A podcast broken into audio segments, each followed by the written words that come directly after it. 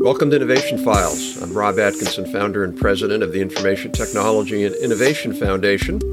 We're a DC based think tank that works on technology policy. And I'm Jackie Whisman. I lead development at ITIF, which I'm proud to say is the world's top ranked think tank for science and technology policy. This podcast is about the kinds of issues we cover at ITIF, from the broad economics of innovation to specific policy and regulatory questions about new technologies. And today, as we have a few times in the past, we're going to talk about China and the challenges it presents to American technological capabilities. Our guest is Matt Turpin. He's a visiting fellow at the Hoover Institution, specializing in U.S. policy towards the People's Republic of China, economic statecraft, and technology innovation. He's also a senior advisor at Palantir Technologies. From 2018 to 2019, he served as the U.S. National Security Council's director for China and the senior advisor on China to the Secretary of Commerce. In those roles, he was responsible for managing the interagency effort to develop and implement U.S. government policies on China. Welcome, Matt. Thanks for being here. Well, Jackie, Rob, thank you so much for having me. And as I said, you served in the Trump White House working on these issues. Why do you think this was really the first administration to take the technology competitiveness threat from China seriously? And also, how much was Trump himself, and how much was it that the issue had just evolved to where people were taking it seriously? Well, first of all, I would say that you know, I started personally working on it in the Obama administration. You know, so at the time I had been in the Department of Defense as an Army officer, working on the Joint Staff in the in the China shop, working on on China strategy for the Chairman and Vice Chairman of the Joint Chiefs of Staff, and working in coordination with the Deputy Secretary of Defense, uh, Bob Work, as they were thinking about the Defense Innovation Initiative, thinking about the rising challenges of sort of great power competition. You know, if you'll if you'll take yourself back to sort of 2015 and 2016 you know, there are open debates about both both Moscow and Beijing presenting new challenges to the United States and and really challenging the underlying sort of international, you know, liberal international system. And the Department of Defense was at the forefront of, of thinking about that. And really, you know, sort of Bob Works, you know, Deputy Secretary Bob Works sort of efforts around the third offset were about maintaining a qualitative military advantage over peer competitors that were presenting real challenges to the United States. And so that's really where this all began. And, and I certainly, that's where I started working on it. And as the Trump administration came in, they adopted much of that stuff, sort of, you know, to, to a certain degree, sort of whole cloth into, into the administration. And many of the things that, that we had been working on um, were things that were continued on in that in that administration. And so I think you know often it's sort of portrayed as this, this sort of deep division you know, in between sort of December of 2016 and January of 2017, in which there's this massive change, really in China policy, you have a you have a continuation of sort of what was going on. I agree with that, Matt. But on the other hand, I always remember, I, I probably shouldn't say who it was, but I was at a dinner over in um, DoD World uh, on the other side of the river. Uh, and it was a pretty high level dinner. Um, the secretary of one of the services was there, and I was sitting there talking to this person's uh, chief of staff, a, a, general, at the dinner, and I said, "Look, uh, this is this is a little bit like that old E.F. Hutton commercial. When E.F. Hutton talks, people listen." I said, "When when you guys talk, people listen." I said, "Why aren't you more forceful in getting your views into the Obama administration?" And uh, he said to me, "He said, well." Look, at the end of the day, we can kind of only say so much, and we have to kind of take our lead from the administration, which at that time wasn't prioritizing it in the way that I think that Trump had. So clearly, DoD was feeding it, but you need to have a, a willing customer as well. Yeah, I mean, you look at you know, so November second of 2016, you know, sort of three days or four days before the election, you've got Secretary Penny Pritzker, Secretary of Commerce, and in the Obama administration giving a speech at CSIS about the industrial, you know, the threatening industrial policies of the Chinese Communist Party, what it's doing to semiconductors, um, and really lays out a rationale for why the United States would need to adopt sort of a more proactive effort there. And so you're absolutely right that that sort of it wasn't sort of settled policy, but what you had were the sort of you know the ways in which Washington works, which is you've got sort of deep debates going on, right? There's there's a realization that our expectations of our, our policy of sort of economic engagement and economic development will lead to political liberalization were not working out. Um, that's clear sort of by 2015. Uh, and you have deep debate across the administration about what to do about that. And you've got sort of division, I think, within the administration, uh, you know, within the last 18 months of the Obama administration about what they should do about that. And you could see different aspects of that starting to come forward. Now, I think it's very clear that that's a very difficult sort of thing to change in the last year of an administration. But it would it seemed very clear to me that both a, a Trump administration or a potential Clinton administration were going to be adopting sort of new approaches, right? And that that's sort of what was sort of set up as we were coming to the end of 2016.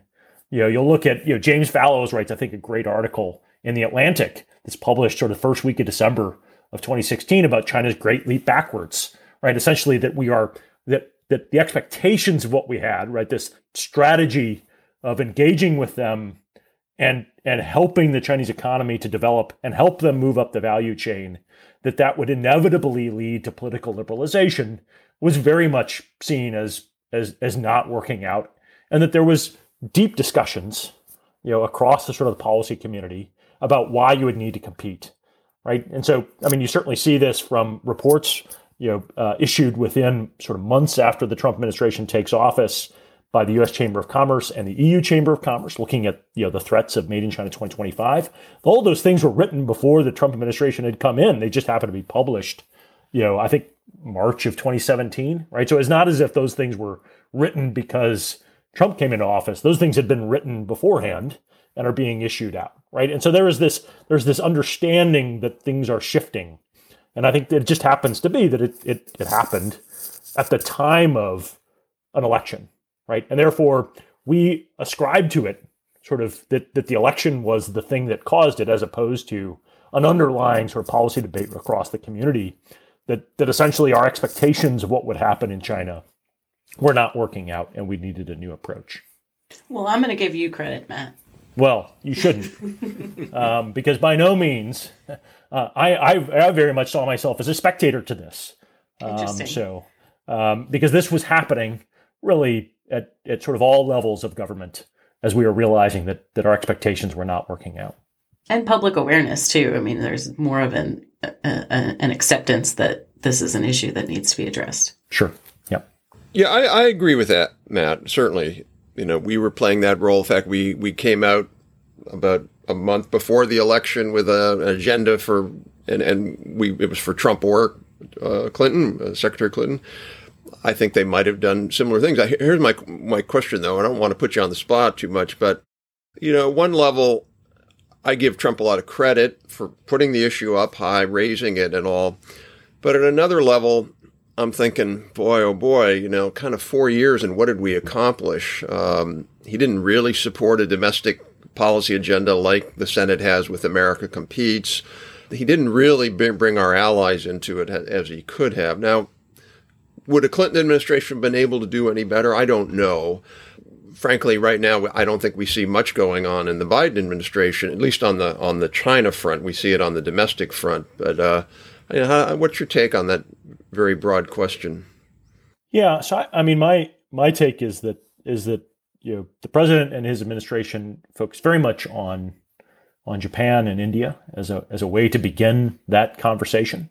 You saw a, a very close relationship between the president and the leaders of those two countries. It, it's what he prioritized, and really saw that as sort of the way forward, right? And so the position that the Biden administration is in today uh, with the Quad, you know, has an awful lot to do with the the sort of groundwork, uh, sort of put in place by by the last administration in making those activities a reality, right? And, and understanding that that the concept of an Indo-Pacific, right, reconceptualizing how we think about how the world works and where the sort of center of, of sort of economic gravity is, and thinking of it through that way was where the administration put its effort and, and attention. Now that uh, often for, for Washington, that's often a you know very much a, a transatlantic focus. I mean, it is sort of you know, to a certain degree much of our, our our conceptions of how things work tends to have sort of a transatlantic uh, focus. The realization that that Europe was not sort of along with us during that process, despite the fact that it was certainly moving in in a you know it was having its own sort of policy uh, realizations during that period of time. You'll remember that that the European Union publishes its strategic outlook on China in March of 2019, in which it, for the first time, you know, issues a statement about systemic rivalry, right, with as, as characterizing part of the relationship that Europe has with China, which had not been sort of uttered war. And this is really language that's coming out of the German Federation of Industries, BDI, uh, you know, in January of, of 2019, right? So this, this, these things are happening across Europe, but they had already happened to a very large degree in Japan. The free and open Indo-Pacific is not a is not a, a phrase coined by the Trump administration. It was coined by Prime Minister Abe back in 2012 and 2013. Right, thinking about you know, so what is the organization that we should be thinking about? You know, Japan had been you know pursuing diversification of its infrastructure spending across Southeast Asia for nearly a decade. You know, as as the Trump administration comes in, um, and so you know, I think to a certain degree, we in the policy community kind of missed what Japan had been doing in that space, right? They had been, you know, certainly after embargoes of rare earths, uh, they certainly had understood the vulnerabilities that they had to becoming too economically dependent and vulnerable to the actions of a state controlled economy in the PRC, and that they would need to figure out a new approach. And you know, I think really the Trump administration, and certainly President Trump, certainly got ideas from Prime Minister Abe as he engaged with him very deeply about these concerns. And so I, I would kind of characterize it that way. This is not everything happens in Washington. Not all ideas that are good come from this town, and that others have agency and that they are working on things of their own accord and are, are pursuing things for their own for their own reasons. And so to me, that is sort of what is happening. And you have a continuation of that by this administration, who has engaged, who has continued to engage strongly uh, with India and Japan and Australia, but have also, I think, made made real headway across Europe because Europeans have come to their own realizations about what they're seeing and the behaviors they're seeing out of Beijing. Not because they're doing the United States a favor, but because they themselves understand those challenges. And how much of this policy you think will stick going forward, maybe in the next administration? Do you think they're lasting?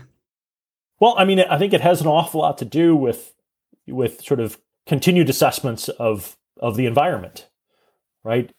As I, as I, yeah, I'm a historian, sort of as background. Um, you know, not a technologist, not a political scientist, uh, but a historian. And I think that, that to a certain degree, as I look back at like how this policy shift began to change, it didn't happen because folks really wanted it to change.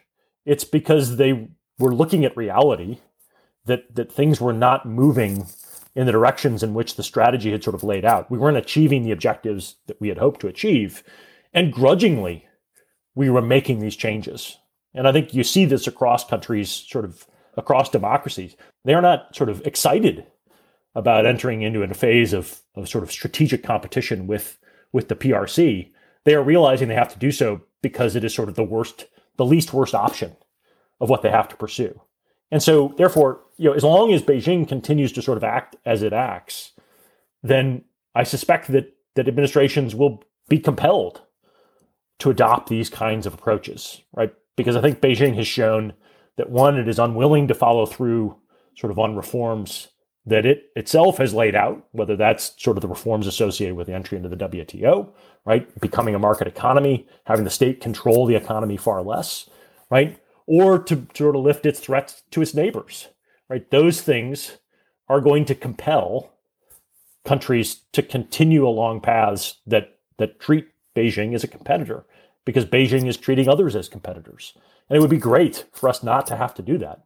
But that I don't think that's likely to change in the near future. If it were, well then we would recalibrate and we would adopt a new new strategy. So it's highly dependent upon what sort of Beijing chooses to do. See, here's here's what I worry about, Matt which is there was a nice article. I think it was in Foreign Policy where it talked about the weakness of Xi. I, you know, got to take that with a with a grain of salt. But certainly there are Chinese leaders who think he uh, he didn't hide the light uh, too long enough. He, he should have kept hiding the light, as you will, and, and not really challenge us for another ten or fifteen years till they're really ready. But what I worry about is okay, so he, I don't think Xi is going to change, but at some point he's going to leave. And, and, and then, you know, now you have some reformers who are more subtle and they, they get rid of wolf warrior diplomacy. They stop talking about, you know, every time Australia does something they don't like, they stop talking about sending missiles their way. They start pretending that they're abiding by the WTO and they bury China 2035 standards and they, they underplay China 2025, but they're doing kind of the same thing domestically in terms of their economy and they're getting ready for at least Southeast Asian hegemony. And what I worry about is it will get taken in by that. We'll go, oh yeah, things are going back to normal when really it's just a different front on the same on the same building. What are your thoughts on that? I mean, I understand that's a, a, a concern, and I and I share that that concern you know, I'm not sort of necessarily stuck on the idea that there can be no possibility of the PRC pursuing a different path, right? But I think we would need to see actual evidence of that, right? You know, so if you look at you know what Be- what Beijing laid out in in you know the third plenum of the you know 18th Party Congress, you know, sort of the economic reforms that Beijing announced in November of 2013 if Beijing had fulfilled those, which was really to sort of remove, in many cases, sort of the state and party's control over economic activities within the country, that would be a positive step forward. And had they followed through with those, and had we seen those things continue, well, that would be evidence of the kinds of things that we would want to see, where we would want to encourage that, right? Now, there may still be individuals who have ulterior motives but if what we're seeing is that in actual practice, they're doing things that, that look like the kinds of directions that we'd like to see, then we should take at face value those are the things they're doing, right? So your position of if they were to change their behavior, I think we should be willing to consider a different approach. But we should be very careful about sort of what that means over time and how do we watch it? How do we measure backsliding? How do we pay attention to that to be able to sort of take it is not as if we had not been hedging. We had followed a position of hedging. We, we, we maintained significant export controls on the PRC since we resumed trade with them. Um, it's not as if we had lifted everything. Uh, we had still maintained many of the sorts of things that separated sort of the high end of our economy and, and things that were militarily significant uh, from being able to be traded freely and, and associated. So I, I, I, sort of would suggest that it's not as if we went to sort of fully open and fully coupled. We were always, to a certain degree, decoupled in many ways. And we are now sort of figuring out sort of the new position for us to be in. One last follow up on that, though. I still worry that they could change their methods, but still maintain their goals.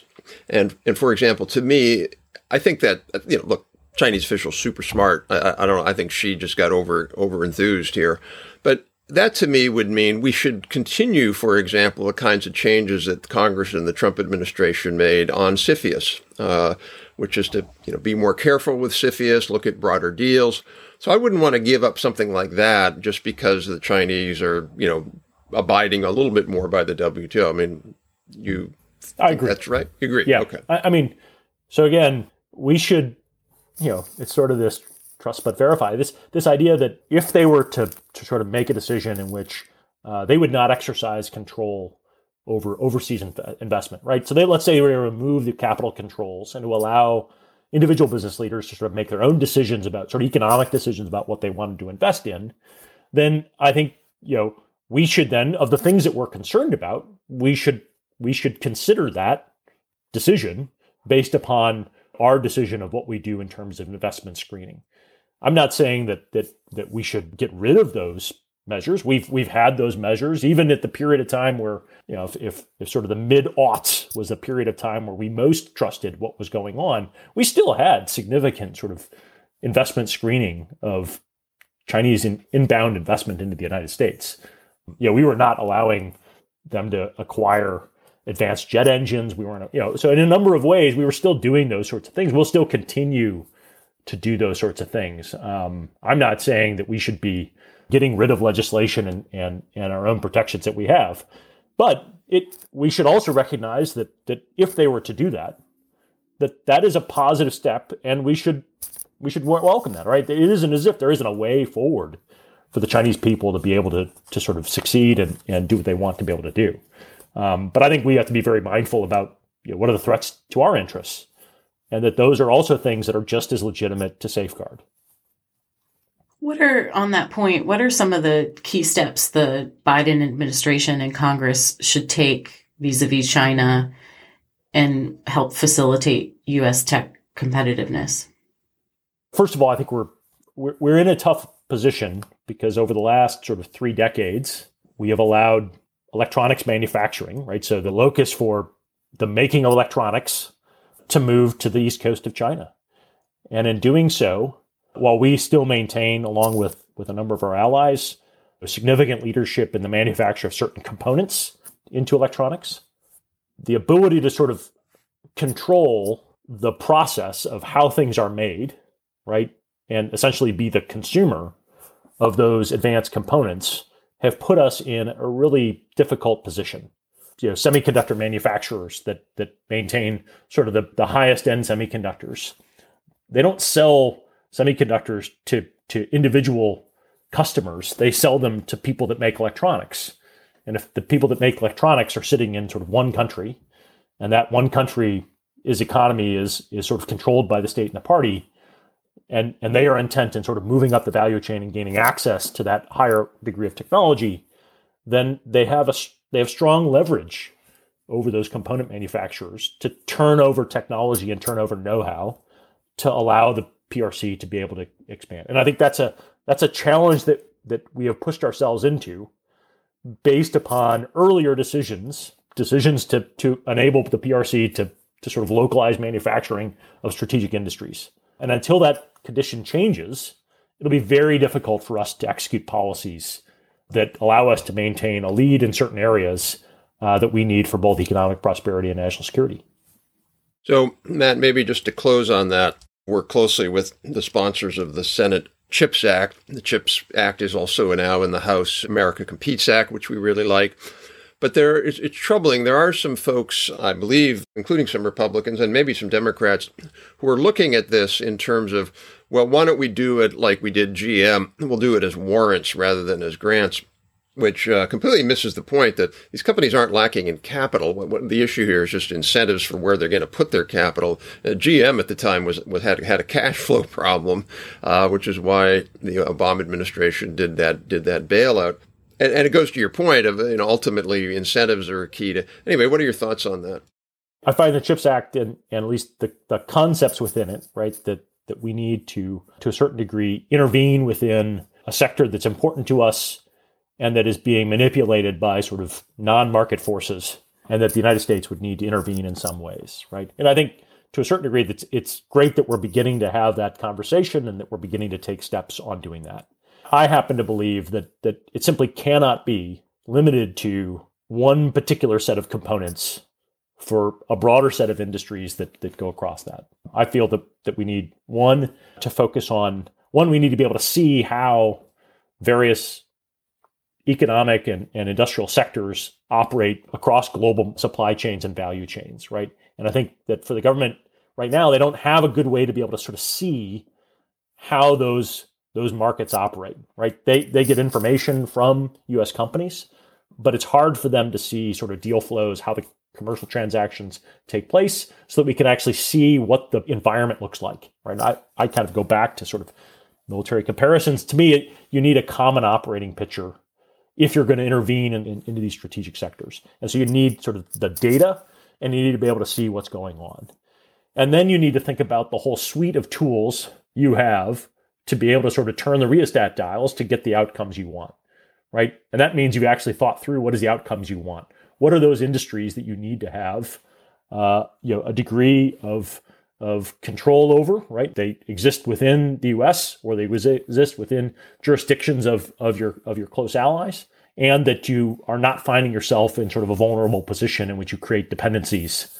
I mean, I'm most concerned about you know as we move towards green energy that we find ourselves in a position in which we trade energy independence to an energy dependency on a strategic rival. You know, if we do not get ourselves sort of in a position, you know, as we electrify grids and we start to electrify and green our energy sort of output, if we do not have the ability to be able to provide those for ourselves, we are creating very tempting tools of coercion to present to you know a country that that currently is seeking to sort of dominate those sectors.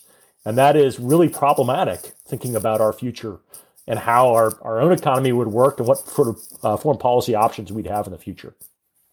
Yeah, you know, it's it's always striking to me how little capability and even thought goes into exactly what you said, which I 100% agree with. There's two reports that we just issued. One that I wrote, one was on the case for a strategic industry competitiveness strategy as opposed to just a generic competitiveness strategy. Yep. And then another on how, if you were to integrate a strategic industry focus into the government, how would it play itself out, including on the kinds of statistics and, and analysis and intelligence that, that we have to gather. Matt, could we could keep going here for a we long could, time because this is so fascinating, but we're going to have to wrap it up. So uh, thank you so much for joining us. Thank you. Jackie, Rob, thank you both very much. I really appreciate it. And that's it for this week. If you liked it, please be sure to rate us and subscribe. Feel free to email show ideas or questions to podcast at itif.org. You can find the show notes and sign up for our weekly email newsletter on our website, itif.org, and follow us on Twitter, Facebook, and LinkedIn at ITIFDC. We have more episodes and great guests lined up. New episodes will drop every other Monday, so we'll hope you continue to tune in.